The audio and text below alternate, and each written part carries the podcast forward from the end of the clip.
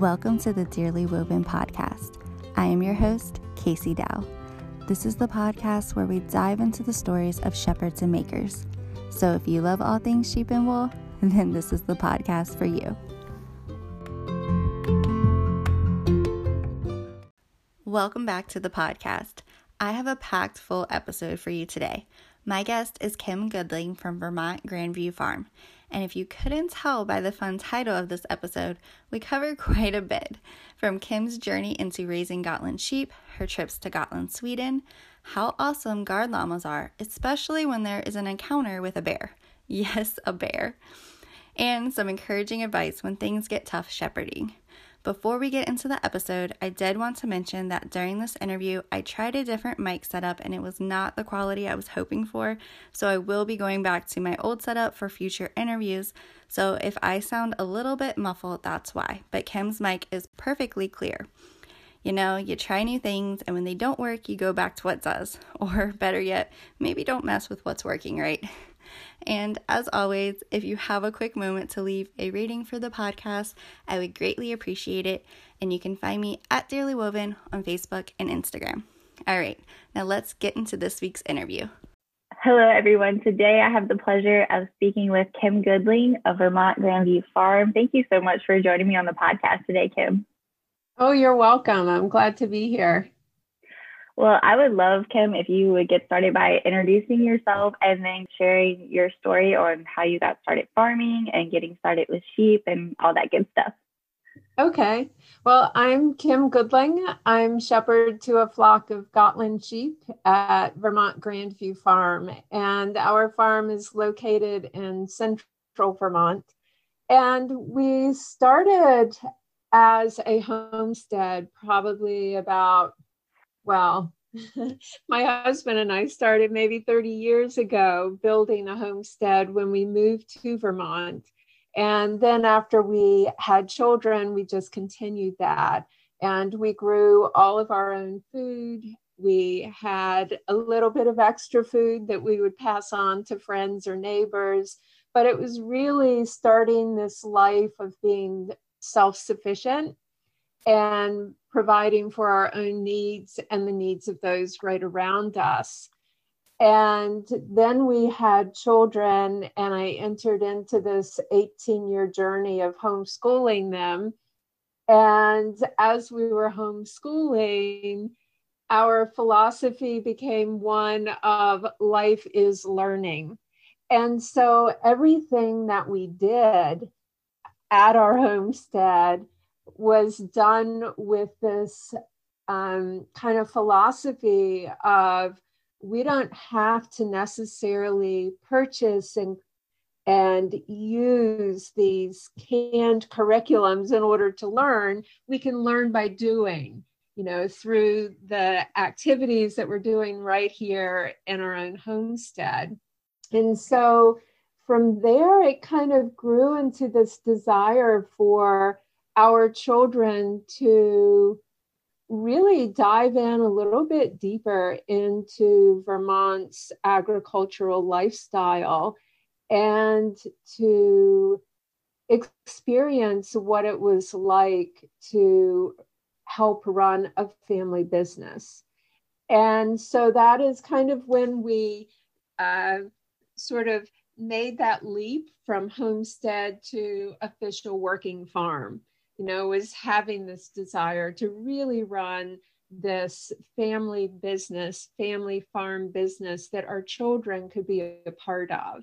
So mm-hmm. that's kind of where it all started for us. Um, sheep came in sort of as an afterthought. I I'm not a person who, you know, growing up always thought it would be wonderful to own sheep um, one one day my husband and I were talking and I was sharing with him how when I got to the end of my life, I didn't want to have regrets. I didn't want to sit there and say, why didn't we ever? Or, you know, just feel like I had missed out on things in life, that I wanted to live fully and embrace life now And he looked at me and he said, Well, what do you want to do? And just kind of off the top of my head, I said, I want sheep. And he was like, Oh, okay, let's get sheep.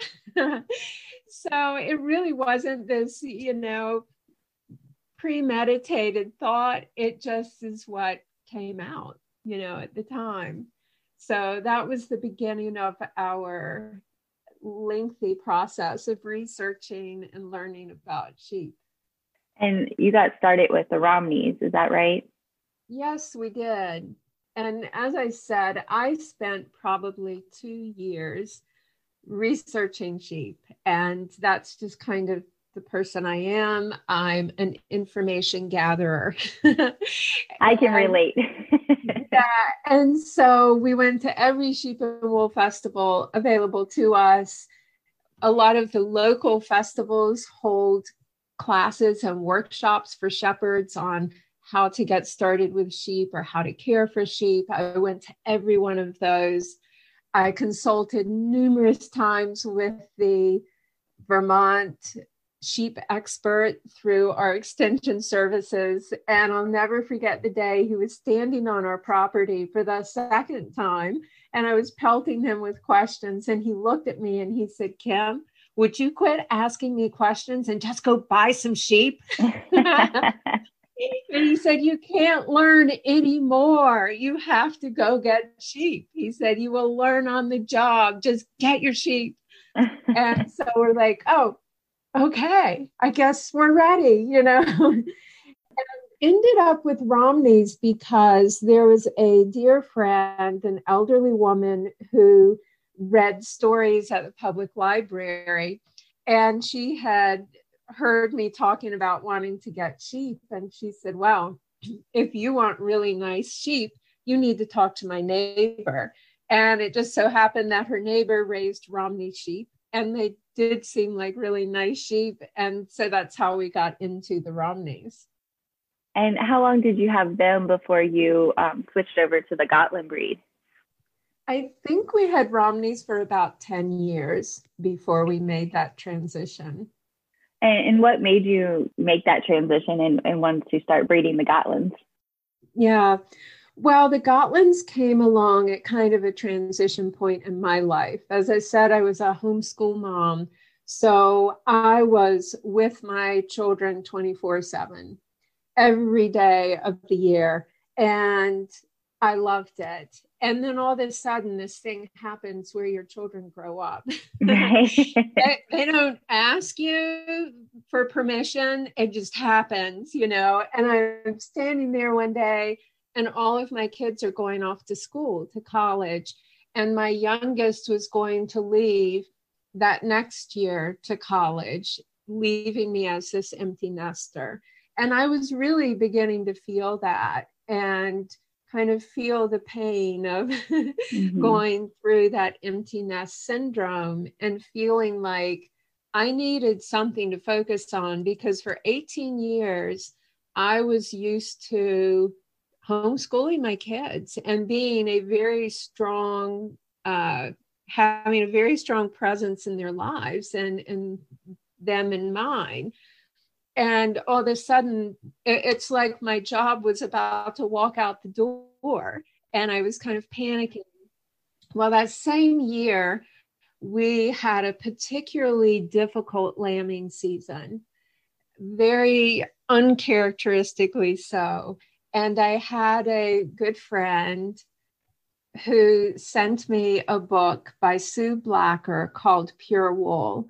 And Sue Blacker is a shepherd. She also owns a mill in England where they specialize in pure breed wool yarn. And in her book, each chapter talks about a new breed of sheep and then gives a knitting pattern. So I'm sitting there, sort of feeling sorry for myself, reading through this book and I came to the chapter on Gotland sheep. And as I was reading about the Gotland sheep, I remember peering over the edge to the book, looking at my husband saying, I want these. and I thought, you know, this can be my new focus is to get a new breed of sheep. It's not that I didn't love my Romneys, I loved them, but I just needed something new in my life at that point, you know? Right. Right. And the Gotland, they've been like a breed up program here in the United States, right? Yes, they have. So when you went searching for the Gotland, were they kind of already established here through the breed up program? They were. When we entered into it, well, I purchased some sheep who were like 96%. So they were pretty far along by the time we entered into it. Um, so I felt like we were almost cheating, you know. we, were, we were entering into the picture after all of this really hard work had, had already happened. Now, what I've come to realize the longer I've owned them and the more times I go to Gotland, Sweden myself, is that yes, a bulk of the work was already done before we entered, but there's still a lot of work that yet needs to happen in really, really refining the breed. Right. I would love if you could kind of talk about their history and their characteristics and then talk about your trips to Gotland. I would love to hear about this. Yeah. Well, Gotland sheep are known for their gray curls. Their wool does not have a crimp like other breeds of sheep, it has a curl, and it's a very lustrous fiber and very heavy fiber. In Sweden, they are considered a pelt sheep. They are raised for their pelts. The meat is sold throughout Europe and they are prized for these amazing pelts that they produce. And the artisans in Sweden will take these pelts. Some of them are just sold as is, and others are turned into clothing, coats and vests and hats and mittens. Um, they use them for upholstery they use them for all kinds of things. So that is their main focus in their homeland. The breed is a smaller breed. My ewes weigh, I would say, between 125 and 150. My rams, typically a Gotland ram is like 165 to 180, but I have a ram out there that I really think is 200 pounds. here says he's not, but boy, he he's a big fella as far as I'm concerned. Um, so they are a smaller breed, which was also appealing to us as we get older. You know, my Romneys, I had some Romney ewes that were 225. They were huge sheep. So having the smaller size is nice. They're also naturally short tailed. So that's another very nice feature about them. And they have this amazing personality. If you give them some time um, and show interest in them, they want to converse with you. They want to have a two way conversation with you. and they really like people and they desire attention. I remember when our Romneys used to lamb, it would be like this mad scramble to try and catch one of the lambs to hold. But with the Gotlands, as soon as those lambs are born, they'll walk over to you and just press their body against you and look way up at you as if to say, "You will pick me up, right?" Oh, so sweet. So they're they're very personable, very calm breed, which is really something special about mm-hmm. them. And I think I find the look of the Gotland just to be quite striking. They have a pure black face, they have black legs, they have no wool on the face no wool on the legs. So they kind of have this elegant look to them. And they're just very striking. When we first started taking them to sheep festivals with us, I would have people come up to me and say, Honestly, you've got the most beautiful sheep in this whole barn. Uh-huh. And I think they were saying that too because they're so different. You know, they they look very different from a lot of other breeds and you combine that with their friendly personality they're just these amazing creatures They are absolutely beautiful. Yes. Yeah. Now, I would love if you, because you've been to Gotland two times. Yes, we have. First time that we went, it was my husband and I and our daughter. Our daughter was living in Germany at the time, and we had just gotten our first starter flock of Gotland sheep. And when we went to see her, she said, Hey, mom, is there anywhere else in Europe you want to go? Because it's pretty easy to go just about anywhere once you're here. And I said, Can we go to Gotland? And she's like, Sure, we can do that. so the three of us went there. We didn't do a whole lot of planning, though I did contact a few shepherds before we went and asked if we could come and speak with them but I had been posting on Instagram our plans to make this trip. And then as we were traveling, I was posting pictures. Here I am in the Frankfurt airport. Here's the security guy trying to take my knitting needles, you know, oh, this whole story of us traveling. And when we arrived in Gotland, we flew over from uh, Stockholm, the airport in Stockholm. And as we landed and we're unloading, we're probably the only Americans on this flight, surrounded by all these Swedish people. And all of the people, as they were getting off the plane, they had family and friends there greeting them. And I looked at my husband and said, There's not going to be anyone greeting us. And I no sooner got those words out of my mouth than this woman walked through the front door of that airport with her arms wide open, walked right up to me and said, Cam, it's you. And she gave me this huge hug. And she had been following us on Instagram, following this story.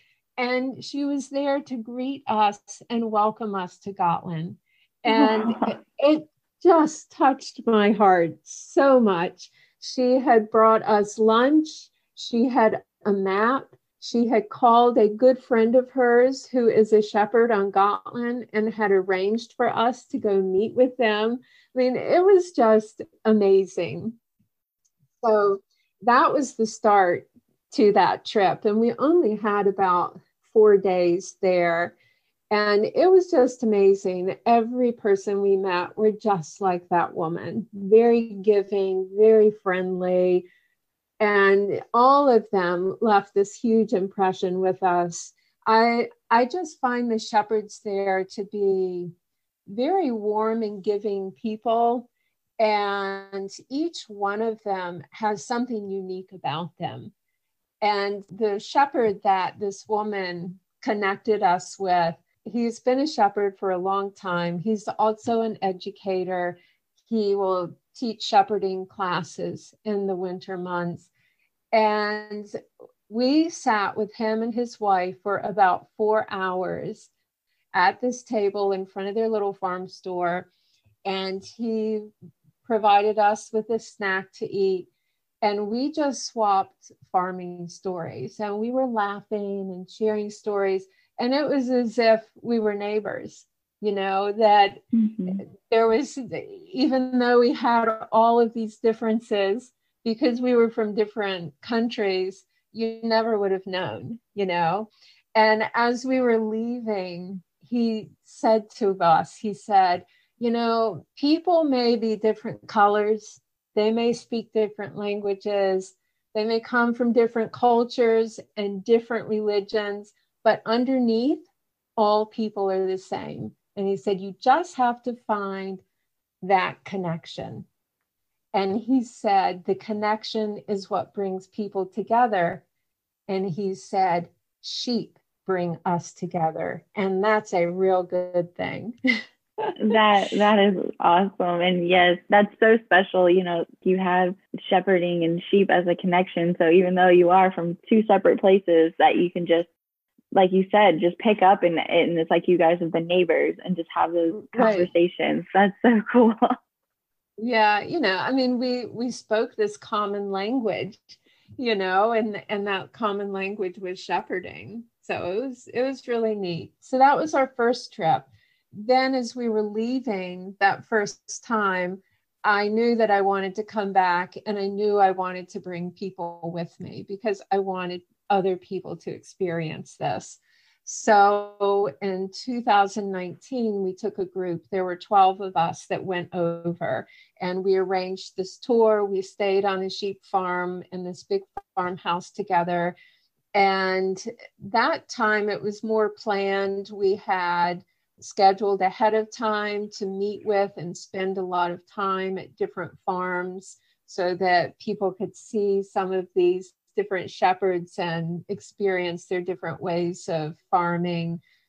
And then we spent time in the walled city of Visby and just toured the island from one end to the other and we were there for a full week so that that was a really special time it was interesting i arranged that tour with Gotland sheep breeders in mind. I mean, if you raised Gotland sheep, it was the tour of a lifetime.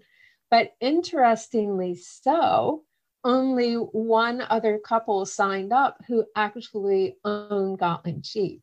The rest of the people were women who either enjoyed traveling or they enjoyed knitting or they just liked sheep you know? Mm-hmm. and so it was really interesting and and i was a little concerned that they might get bored visiting all these farms but they absolutely loved it and found it so fascinating.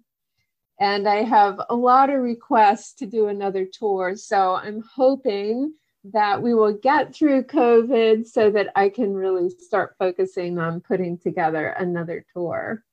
Right yeah that that sounds like it would be such a neat time. And did each shepherd have different farming practices or were they kind of similar over there?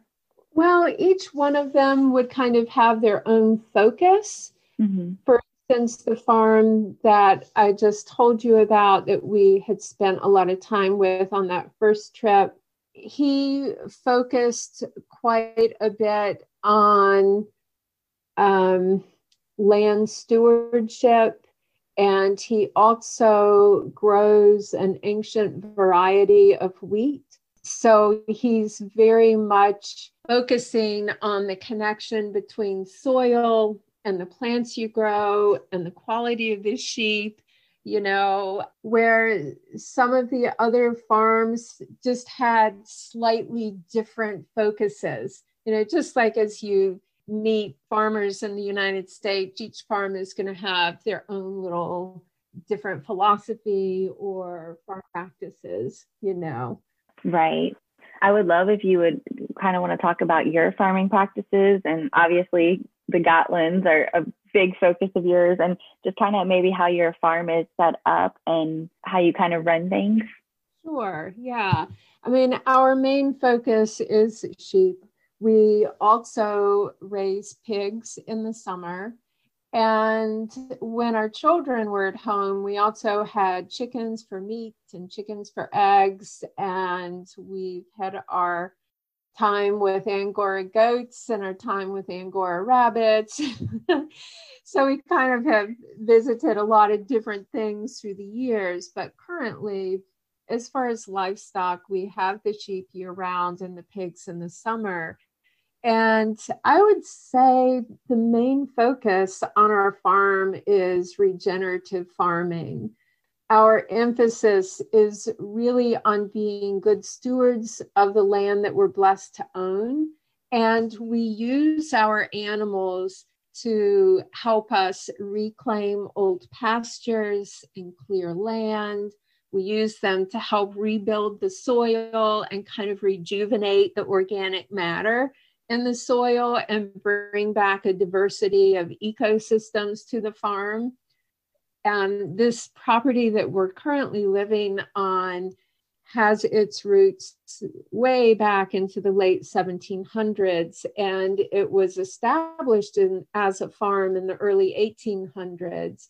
And when our family came to the property, it had not been used as a farm for probably 50 or 75 years. Oh, wow. There were no animals here.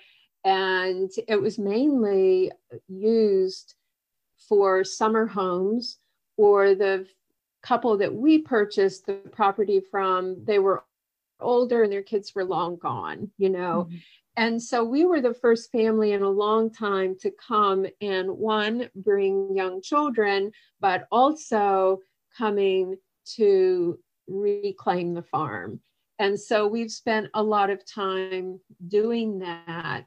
And the Gotland sheep are great for that. Gotland sheep are wonderful at browsing. They would almost rather be browsing through the woods than they would uh, have their face down eating the grass in the pasture. They absolutely love the browsing. They're very good at helping to control invasive weeds and brambles and kind of the understory of a forest. So we use them in that way quite a bit. We also use our pigs. If there's an area of pasture that has overgrown and we want to reclaim it, we will put our pigs on there first and they will turn that soil over, dig up rocks, they will uproot small saplings and that kind of thing.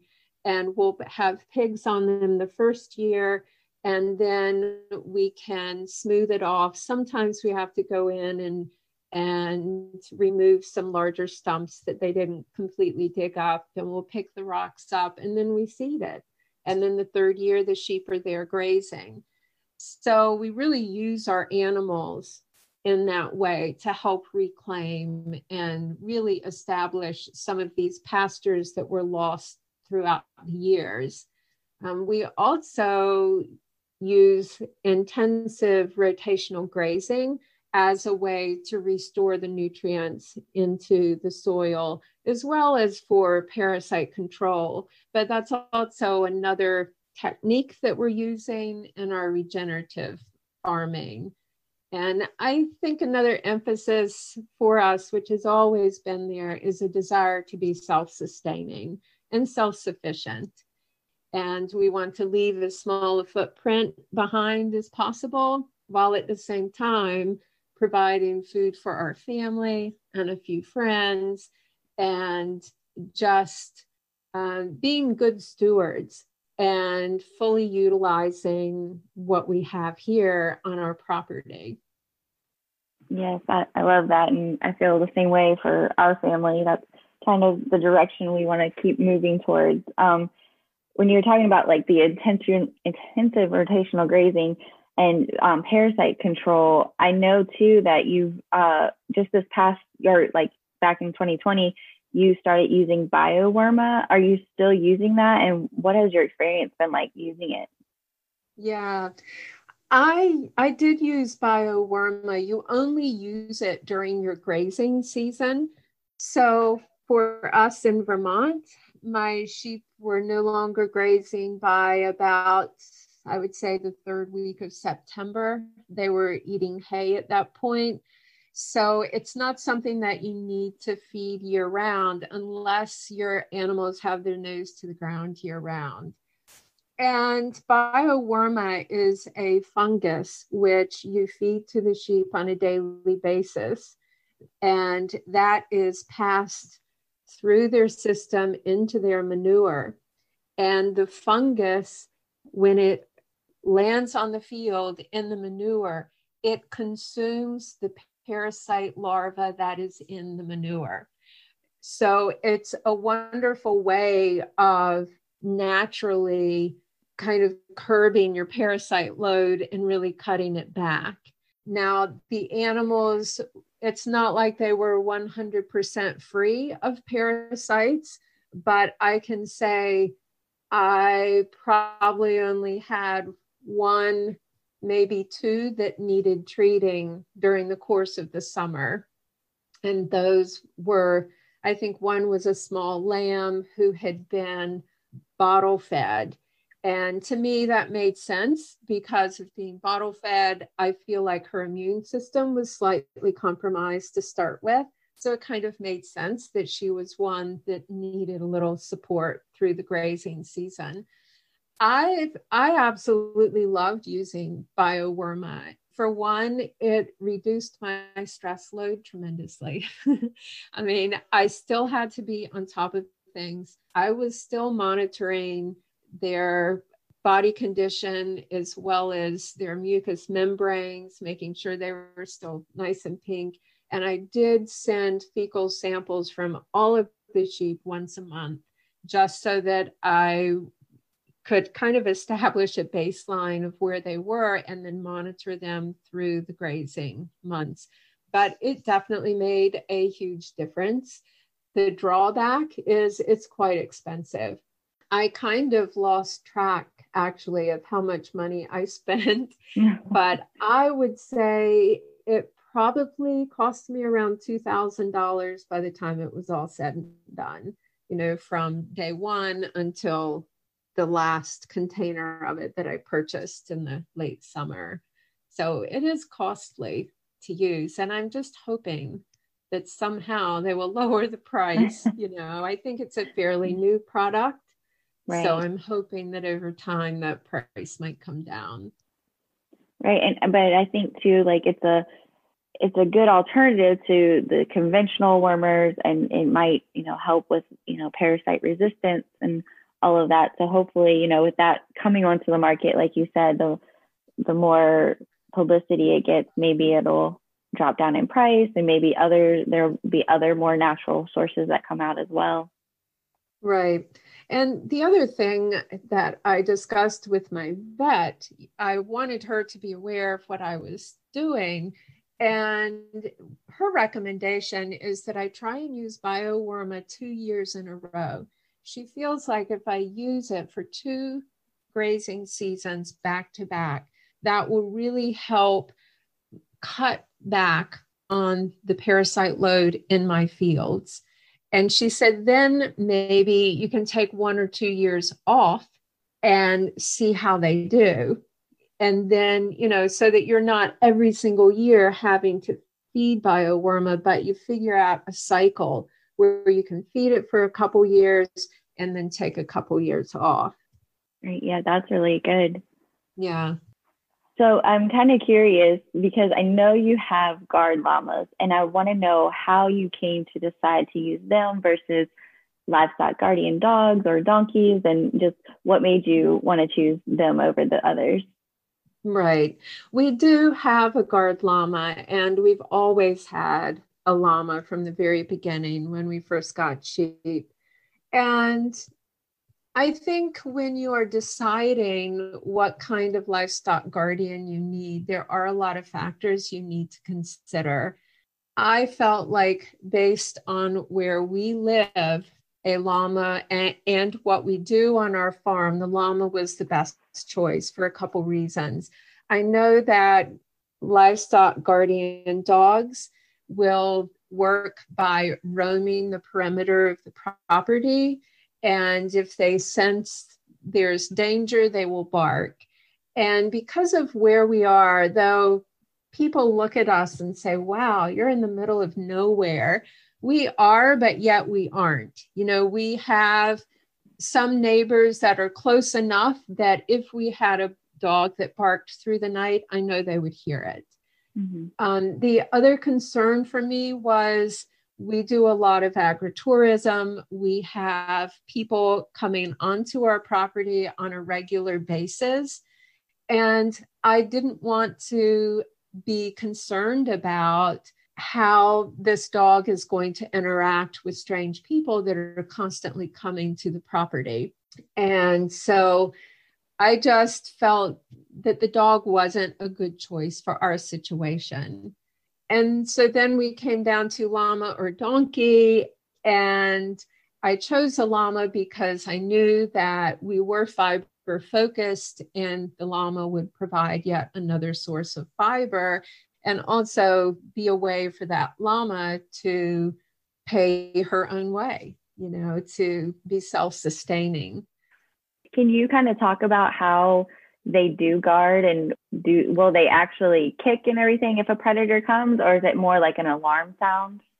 Yeah, it's it's really interesting. Llamas are quite fascinating, I think. They are naturally curious and their curiosity and their attentiveness to their environment that's part of what makes them be such a good guard so for instance when i move my sheep into a new field the llama will parole the fence line she's very attentive she wants to know where she is and what's out there anytime she is lying down in the field, she positions herself so that she can survey the entire field. She would never lie with her back to the field. She wants and needs very much to see everything that's happening. It's really interesting. One time, my husband was so proud he built a small llama shelter that we could pull through the fields and it would be a way to provide some shade for her. And he was just so proud of this. And after we put it in the field, he's like, Why won't she go in there? And I said, Because she can't see. you know, she's not going to go in if she can't see. There are no windows. She can't see anything. And so she would lay next to it. So we're like, Okay. Um, as far as what happens when they do sense danger, if something approaches the fence line that she hasn't seen before, she will run over to the fence line to check it out. And she has two different calls. She has one call that says, Wow, that's a strange looking thing. I wonder what that is. And then she has another call that's, I say it's her 911 call. And it's when she says, Oh my word, we're all about to die, you know. and the two calls are very different. If it's the curious, wow, what are you call, the sheep don't even look up. They continue grazing, they stay where they are. If it's this 911 call, the sheep are at her feet immediately. They wow. know the difference. And there was a couple years ago in the morning, I heard her making this alarm call. And I'm like, what the heck? You know, what is going on? And there was a small strip of woods between our house and the pasture where the sheep were grazing. So I thought, I'm just going to walk through that strip of woods. It's the fastest way for me to get to the field. There's probably just a fox in the field. So I start off walking down this little path through the woods. And all of a sudden, 10 feet in front of me steps this huge bear. Oh my like, God. I have never been on the same side of the fence with a bear before. Right. and I decided I never want to be on the same side of the fence with a bear again. and he was on all fours, and his head was level with my head on all fours. This guy was huge and there was we were both stunned. If i had had a camera it, eh, oh my goodness the look on his face was one of absolute shock. Like what are you and why are you here? And i'm sure i had the same look. And so i i kind of go back to the house and i watched the llama. The field that she was in had a steel gate that separated it from the field adjoining. And she had pushed the sheep against that steel gate and was pacing back and forth to hold them against the gate while she made this alarm call. So, in her mind, that was a place of safety. She put them in a place that was safe and then held them there. And she continued to call until that bear left. And the bear, it was in the early spring, and I he just seemed a little disoriented to me, like he had come out of the woods and had woken up and he's like, Where am I? And he really didn't seem interested in anything here. He wasn't interested in the sheep or the garden or anything. He just sort of was pacing the fence line. And finally, he just walked right up the middle of the road. Well, that llama kept those sheep and it probably went on for about an hour and she just held them there.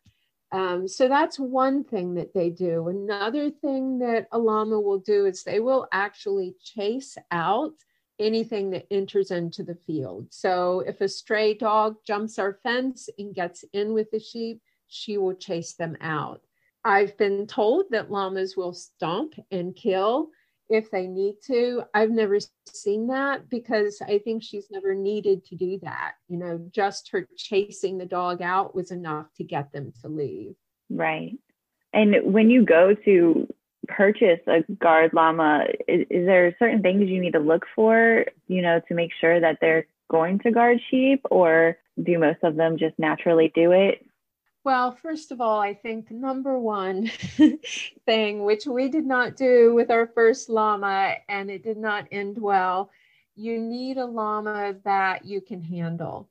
Llamas have this motto of look but don't touch.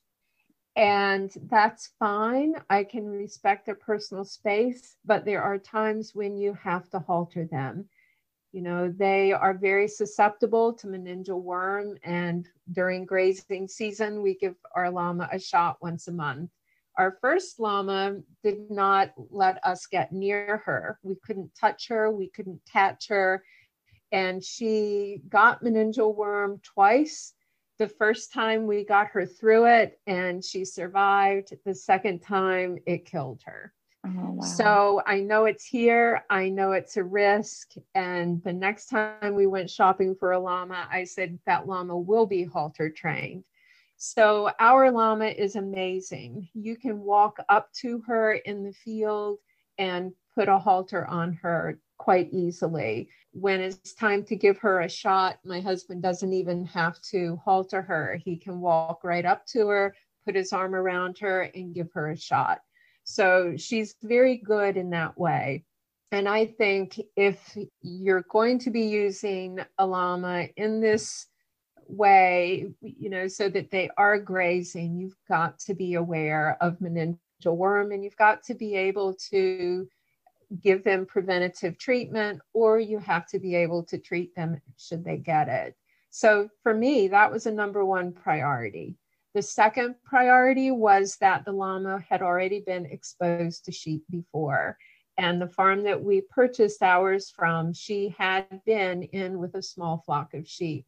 She wasn't considered the main guard in that flock, but she was there with another working llama. So I have heard of situations where people have gotten llamas that were not in with sheep prior, and it did turn out okay.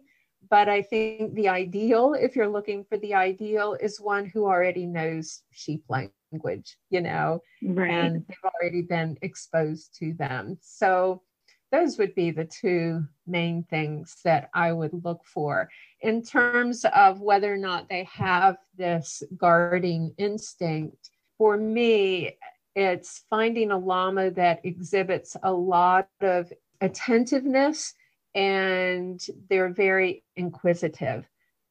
Those are the characteristics that are going to make them a good guard. And when we bring a new llama home, we put her in fairly close quarters with the sheep until I feel like they've bonded. So I don't tend to turn a new llama out into this huge field with the sheep. I put them in a paddock where they're forced to eat together and lie down together because that's where the bonding is going to happen. Gotcha. Yeah, I think um, you know, we've been kind of back and forth between what kind of livestock guardian we want to get. And I think we've kind of decided on a llama. Mm-hmm. So I'm glad to hear all your suggestions and your experience with them because, you know, I, I didn't know too much about livestock llama or guardian llamas. Mm-hmm. So yeah, I will definitely take all of those into consideration when we're looking for one. Um, yes. I would love if you could share about your Vermont Farm School and your shepherding mentoring program and how those came to be and kind of what all it includes. Okay. The mentoring came about again in kind of one of those moments after all my children had left home where I was really missing teaching because I majored in education in college. I was a public school teacher for a short period of time, though I was never in public school settings where it was a good match for me. But then I homeschooled my children for 18 years. And most people, most friends of mine or family, if you said to them, What is Kim? You know, what does she do? Most of them would say, Oh, she's a teacher. You know, I just kind of have that at heart. And our farm has always kind of been this center of education. Early on, we taught fiber art classes, we had a lot of farm tours. You know, through the years, we did retreats here on the farm. So it's always been a part of what we've done here. And once the children left home and I was no longer homeschooling, I was really missing that piece. So I started on this journey of entering into the world of online teaching, which has been quite interesting to go through. But what I now offer is a shepherd mentoring program for shepherds, regardless of where they are in their shepherding journey. A lot of the people that come to me are new to sheep. They either just got a flock or they're thinking about getting sheep and they want to learn as much as they can. They're kind of in that information gathering stage that I went through. And then some of them have owned sheep for a long time and they really want to get serious and take it from being a hobby farm to more of a small farm business. And I also have a course in promoting and marketing your farm that I offer as well. So, those are kind of the things that I offer. People in the mentoring program have access to kind of a resource library of all different kinds of resources on all the different topics of raising sheep from processing wool to lambing to parasite control, you know, just about everything. I have various mini tutorials or small courses that they can take online.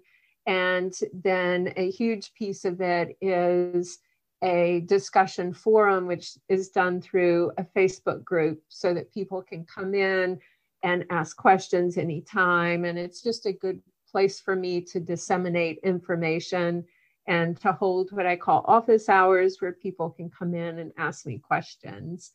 So that's what what I'm offering and hope that I can continue to do that for a while.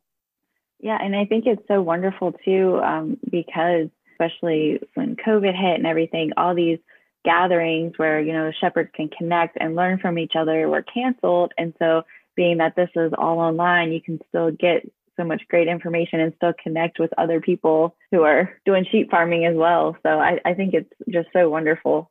Yeah, I think you're right. You know, and there are a few people in that mentoring program. I think they're going on their third year now of being with me. And I think they stay just for what you said. It's the network, it's, you know, being around other shepherds and just being encouraged and inspired by what other people are doing. Yes, I, I love that. And do you have any um, encouraging advice for shepherds for when things may not be going right or, you know, they're just having a tough time? Do you have any encouraging advice of kind of how to just get them through it? Yeah. You know, shepherding is one of those things where you are going to experience the full range. You will have good days and you will have bad days. And I think as keepers of living beings, which is what a shepherd is, you are going to experience the height of ecstasy and the depths of unbearable grief if if you are raising livestock it cannot be avoided.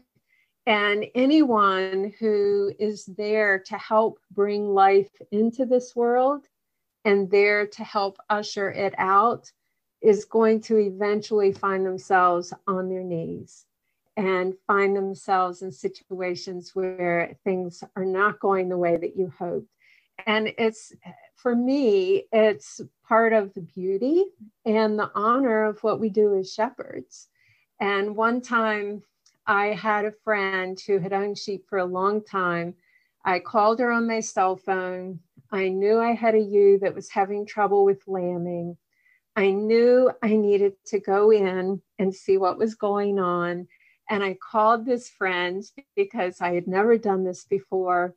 And I'm standing in the barn, I've got my glove on, and I'm talking to her. And she kept saying to me, Kim, you just have to do this. And I said, I don't want to do it.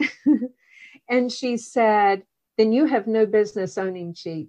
And that really stunned me. You know, it, mm-hmm. it shook me up.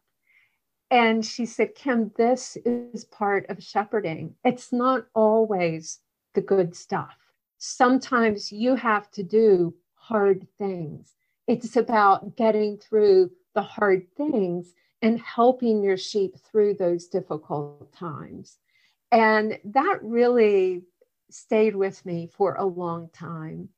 So, my advice is that you just have to embrace the moment for what it is, whether it's the height of ecstasy or the depths of unbearable, heart wrenching situations. You need to embrace that moment and grow from it and learn from it and know that you are a shepherd of life, not just a shepherd of sheep. And you know, you're going to have difficult times, but you get through those difficult times.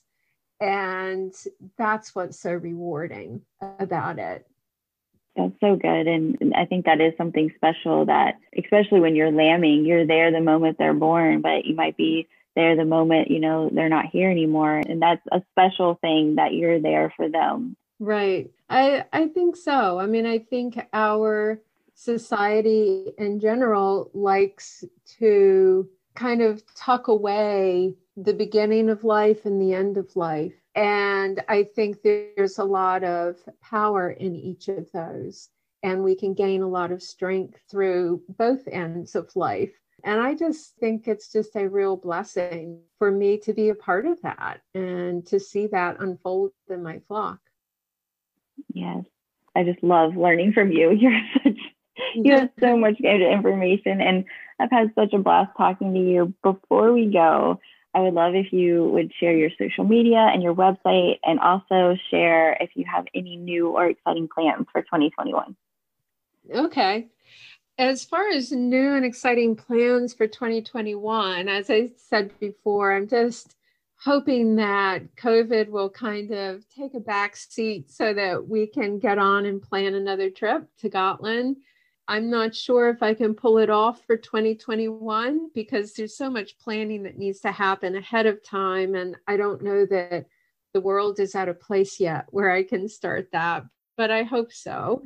And then, as far as plans, you know, I am actually wanting to focus on the shepherd in 2021, which may sound a little odd, but I'd really like to bring more balance back into my life and to allow myself more time in my studio for creating as well as more time with my flock. And I think it's so easy for shepherds to just completely give themselves over to their farm that they forget about tending to the shepherd. So that's what I need to do for 2021 is I need to tend to the shepherd a little bit. And then, in terms of where you can find us, we have a farm website at grandviewfarmvt.com. I have an Instagram account that is at VT Grandview Farm, and you'll also find us on Facebook as Vermont Grandview Farm as well. Yes, you definitely need to take that time for yourself because I feel like it's the same thing with being a mom of little ones. You have to fill yourself up in order to give to others. So that's yes. probably the same way as it is with sheep. In order to give all that loving and care to your sheep, you got to fill yourself up first. yes. Yep. I think you're exactly right. well, again, I had such a great time talking with you today, Kim. And thank you so much for being an amazing mentor to me and so many others in the shepherding community. Oh, well, thank you. It was great to chat with you today. I could just talk to Kim for hours on end. She truly has a heart for teaching, and I am so grateful that she was willing to come on the podcast to share her knowledge. Be sure to check out Kim's website and social media, along with her shepherding mentoring program and the other wonderful courses she has to offer. And all of it will be linked in the show notes below. All right, that's it for this episode. Thanks for listening, and until next time, take care and keep creating with fiber.